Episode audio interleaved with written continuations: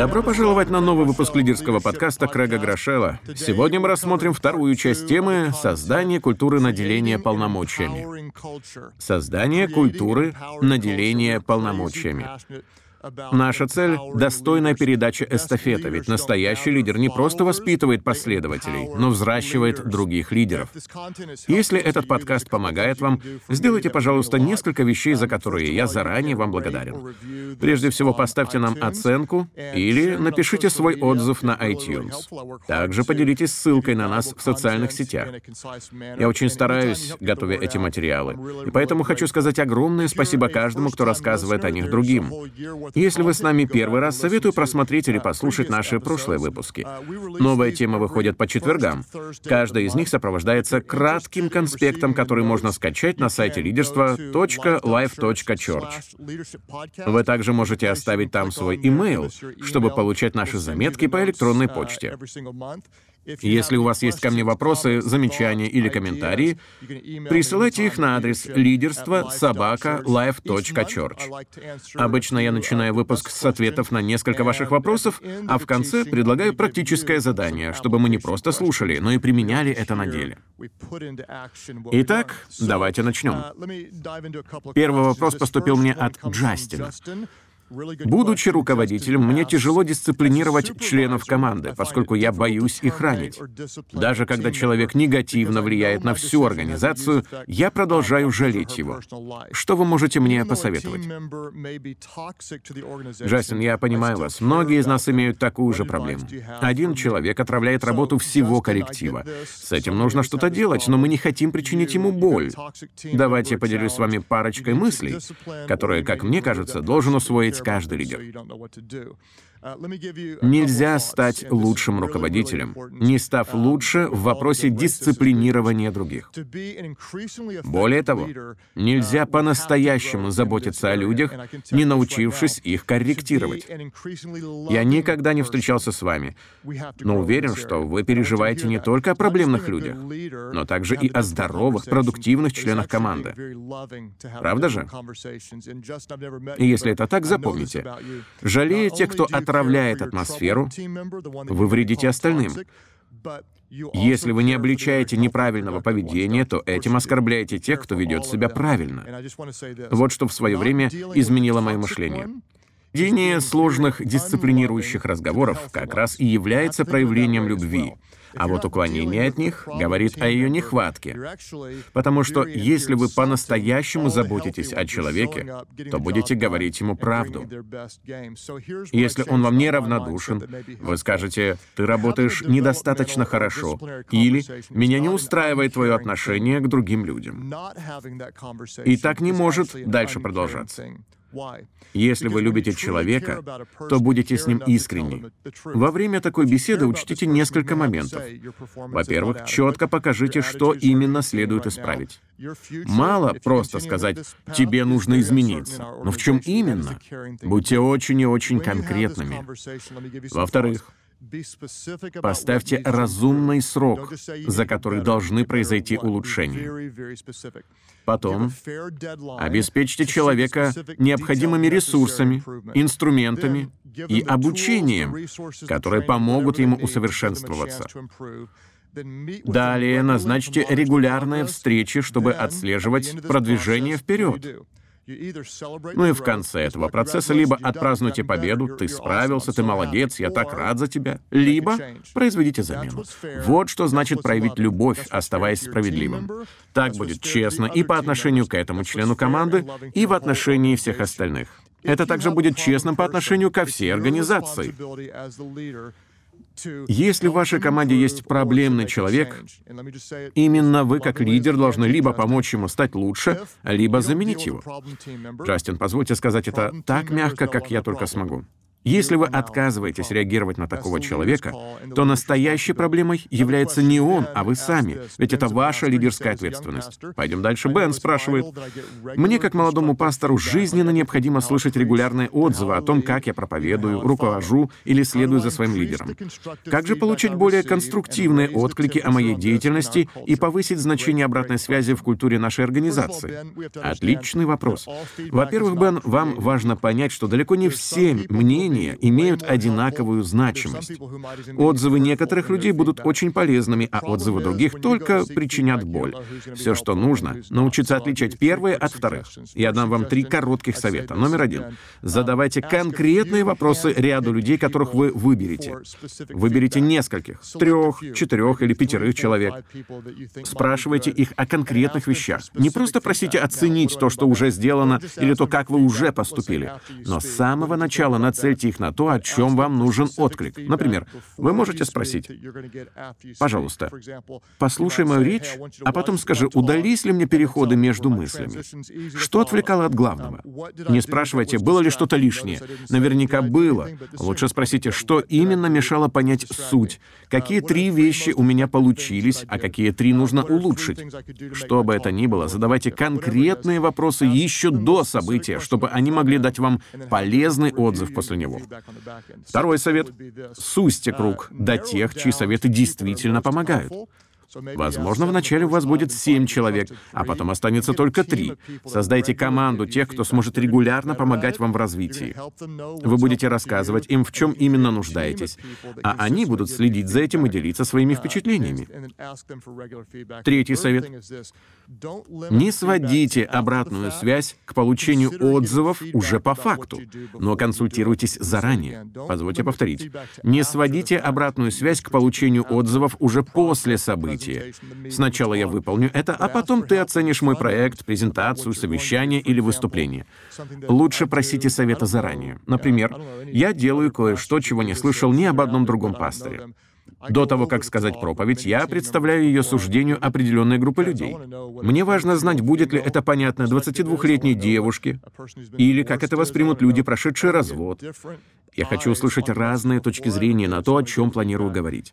Таким образом, я получаю обратную связь и до, и после события, и это очень мне помогает.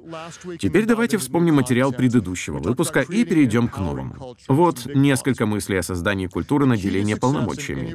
Ключ к успеху любой организации в том, чтобы определить, развить, а потом наделить нужными полномочиями подходящих людей. Большинство лидеров находятся в поиске правильной стратегии, тогда как лучшие из лучших нацелены на поиск правильных кадров.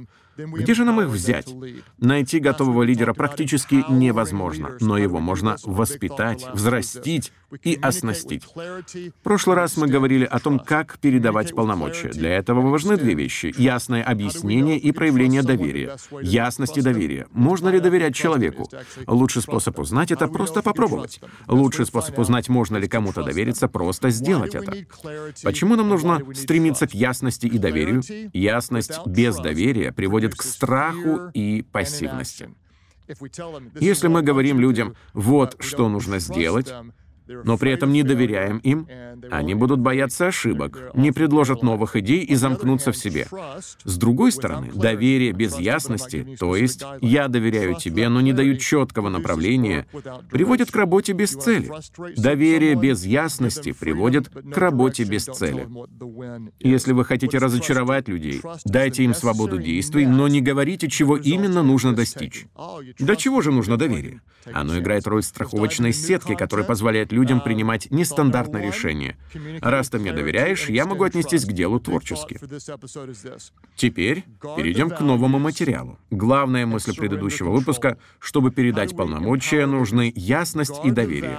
Ключевой тезис этой части — стой на страже ценностей, но ослабляй контроль. Защищай ценности и ослабляй контроль. Как мы предоставляем другим больше возможностей, стоя на страже ценностей и ослабляя контроль? Кажется, при чем здесь ценности? Тем не менее, они имеют огромное значение. И именно то, что вы цените, в первую очередь формирует культуру вашей организации. То, что вы цените, определяет то, что вы делаете. Ценности имеют значение. Они очень важны. Объяснив людям, во что мы верим, можно оставить прочее на их усмотрение. Мы не даем им права заступать за черту наших принципов, но позволяем как угодно экспериментировать и внедрять внедрять инновации в этих рамках. Мы защищаем ценности, но ослабляем контроль. Вот четкие границы, новых пределах у тебя есть свобода творить все, что хочешь. Признаюсь вам, что долгие годы это давалось мне очень тяжело. Вдруг я ослаблю контроль, а люди сделают что-то неправильно или вообще перестанут стараться. Однако лидер должен мыслить по-другому. Его взгляд на жизнь должен строиться на вере, а не страхе и стремлении все контролировать. Настоящий лидер думает так. Если я уполномочу правильных людей, в конце концов, они выполнят работу еще лучше, чем я. Это очень важно понять. Если я доверюсь правильным людям, они не просто сделают что-то так же, как я, но впоследствии намного превзойдут меня. Подводя итог, оставлю вам еще одну мысль. Лучшие руководители делегируют иначе, чем большинство. Мы говорили об этом раньше, и обещаю вам еще не раз к этому вернемся. Как поступает обычный лидер? Как правило, он дает задание. Сделай это, закончи то, это нужно сделать вот так. Я буду за тобой следить, стоя над головой. Так что вперед! В свою очередь, самые лучшие лидеры делегируют не задания, а полномочия. Позвольте мне это повторить. Большинство руководителей дают людям задания, лучшие из них доверяют полномочия. В чем же разница между этими двумя стилями? Давая задания, вы воспитываете последователей, доверяя полномочия новых лидеров. Говоря «иди и сделай то, что тебе сказано», вы воспитываете людей, умеющих подчиняться.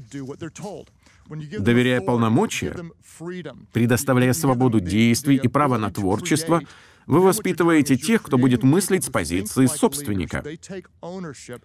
Они не просто выполнят работу, но отнесутся к ней как к чему-то личному, вложат в нее самого себя, все свои способности, дары и таланты. А однажды сделают ее даже лучше, чем вы. С чего же начать? Дам вам простой совет. Опустите принятие большинства решений вглубь вашей организации. Вы по-прежнему лидер, но большинство решений должны приниматься другими людьми, а не вами лично. Силу организации можно оценить по тому, как глубоко в ее структуру передано право на принятие решений. Если решения принимаются только наверху, то развитие будет весьма ограниченным. Но если каждый человек получит право принимать нужное решение на своем уровне, то станет сильнее вся организация. Конечная цель, чтобы вы принимали только те решения, которых не может принять никто, кроме вас и делегировали все остальное. Это очень-очень важно. Вы должны принимать только те решения, которые не примет никто, кроме вас, и делегировать все остальное. Я часто провожу лидерские конференции вместе с Энди Стэнли, моим другом и великолепным спикером на эту тему. У него есть целый семинар, на котором он учит руководителей говорить подчиненным «прими собственное решение, реши это сам». Это очень правильно. И когда кто-то обращается ко мне с вопросом «Крэг, что ты об этом думаешь?», я отвечаю «Разберись с этим сам. Что мне нужно сделать? Поступай, как знаешь». В следующий раз, когда вас спросят о чем-то подобном, кроме тех случаев, когда решение действительно можете принять только вы, просто скажите а реши это сам. Каждый раз поступая так, вы даете людям понять, я вам доверяю, я уполномочиваю вас, я даю вам возможность проявить творчество. В результате они учатся самостоятельно думать, берут на себя ответственность и растут как лидеры. В то время как обычное выполнение заданий не побуждает их к развитию. По сути говоря, реши сам, вы посылаете сигнал. Я могу тебе все рассказать, но ты способен справиться и без моих подсказок. Я верю в тебя и в то, что что ты выберешь. Доверяя полномочия, мы создаем условия для роста новых лидеров. А просто говоря, что нужно сделать, все еще контролируем их, не давая права на принятие собственных решений и творческие эксперименты. Давайте я перефразирую. Находясь под контролем, люди не развивают свои лидерские способности. Если вы все время контролируете подчиненных, то не даете им шанса стать лучшими лидерами. Либо контроль, либо рост. Третьего не дано. Выбирайте либо контроль, либо рост. Но не то и другое вместе. Итак, что же нам делать? Усиливать ценности, но ослаблять контроль. Отличным примером такого отношения является сеть обувных магазинов «Запас». Они практикуют ясность и доверие, а также максимально убирают лишний контроль. Как им это удается? Прежде всего, благодаря цели — обслуживать каждого клиента на высочайшем уровне. Они просто фанаты сервиса и очень творчески к этому подходят.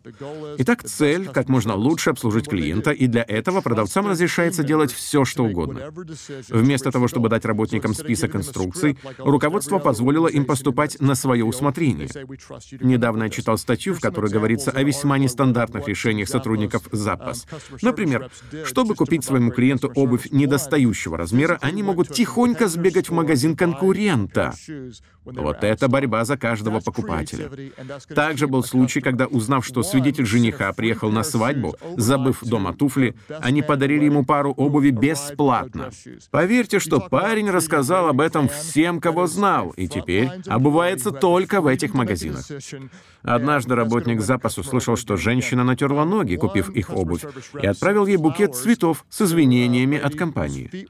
Вот что происходит, когда люди получают свободу действий на пути достижения цели. Они знают, что нужно сделать — обслужить клиента по высшему разряду. А как? Решайте это сами. Мы ставим перед вами ясную цель, но доверяем вам выбор методов. Значит ли это, что подчиненные никогда не совершат ошибок? Конечно же нет. Будут ли они иногда не дотягивать до наших стандартов? Да, да и еще раз да. Будут ли делать что-то неправильно? Безусловно. Но лучше пусть они ошибутся, предпринимая активные шаги, чем находясь в бездействии. Это очень важно, и я все время повторяю это своей команде. Лучше мы ошибемся, что-то делая, чем бездействуя. Контролируя все на свете, я создаю пассивных последователей. Предоставляя полномочия, поднимаю инициативных и исполненных веры лидеров. Я хочу доверять вам. Если и ошибаться, то на пути к нашим целям, а не сидя, сложив руки. Не бойтесь идти на риск. Я нанял вас, потому что верю в вас. Идите вперед и творите новое. Вы спросите, то есть, делая то, о чем мы говорили в этом и предыдущем выпусках, давая ясное объяснение и проявляя доверие, защищая ценности и ослабляя контроль, я буду иметь сильную организацию? Вот так просто? Нет, нет, нет, совсем не просто и отнюдь не быстро. Будет много сложностей, много вызовов, несколько шагов вперед, а потом пару назад — Поднимая новых лидеров, приготовьтесь ко множеству неловких ситуаций, когда, смотря на них, вам будет казаться, что вы зря вообще это затеяли. Я сформулировал это так. Будьте готовы временно пожертвовать высоким качеством и эффективностью ради дальнейшего роста в геометрической прогрессии. Позвольте это повторить. Будьте готовы временно пожертвовать качеством и эффективностью они не справляются с этим так, как нужно, все нормально. Нужно время, чтобы они научились. Настройтесь на то, что вас ждет временный спад. Но в конце концов, доверив полномочия правильным людям, вы получите рост в геометрической прогрессии. Следующая мысль очень важна. Если вы наделяете полномочиями правильных людей, ваша организация не имеет пределов в том, чего может достигнуть. Если нет, то главным ограничением ее роста и развития являетесь вы сами. Подумайте об этом.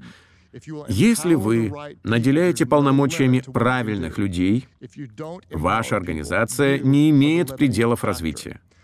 Если нет, то главным ограничением роста являетесь вы сами.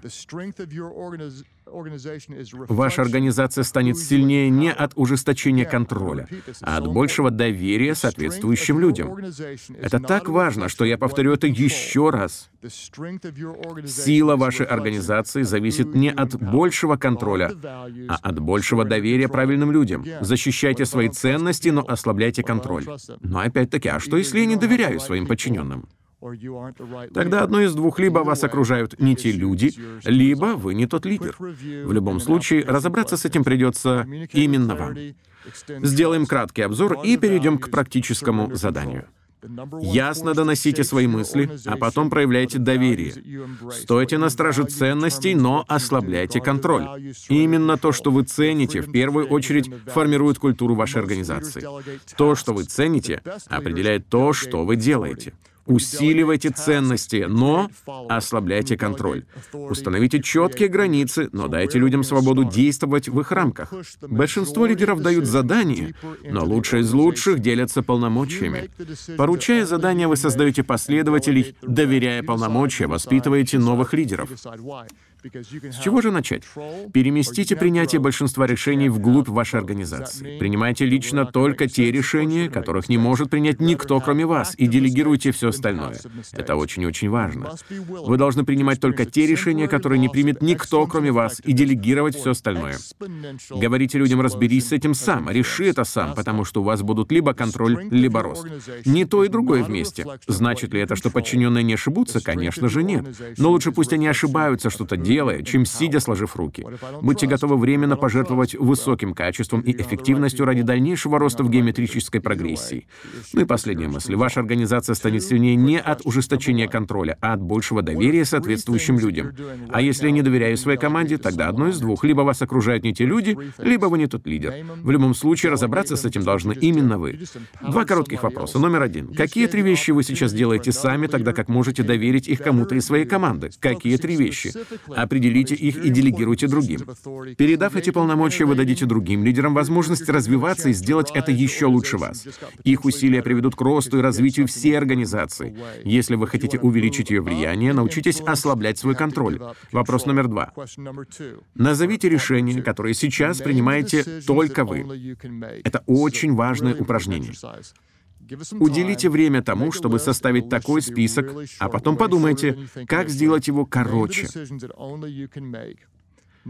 Итак, запишите решения, которые сейчас принимаете только вы, а потом назовите как минимум три категории вопросов, которые можно передать другим прямо сейчас.